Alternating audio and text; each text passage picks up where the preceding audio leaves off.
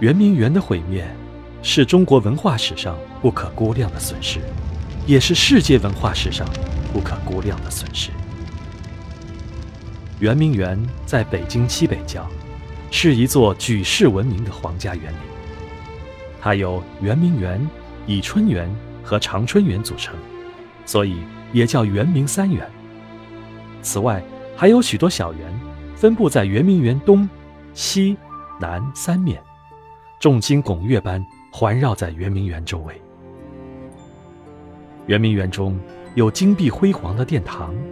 也有玲珑剔透的亭台楼阁，有象征着热闹街市的买卖街，也有象征着田园风光的山乡村野。园中许多景物都是仿照各地名胜建造的，如海宁的安澜园、苏州的狮子林、杭州西湖的平湖秋月。还有许多景物是根据古代文人的诗情画意建造的，如横岛瑶台。武陵春色。园中不仅有名竹建筑，还有西洋景观。漫步园内，有如漫游在天南海北，饱览着中外风景名胜。流连其间，仿佛置身在幻想的境界。圆明园不但建筑宏伟，还收藏着最珍贵的历史文物，上自先秦时代的青铜礼器，下至唐、宋。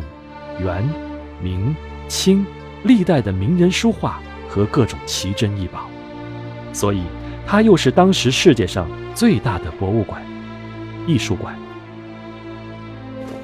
一八六零年十月六日，英法联军侵入北京，闯入圆明园，他们把园内凡是能拿得动的东西通通掠走，拿不动的就用大车或牲口搬运，实在运不走的。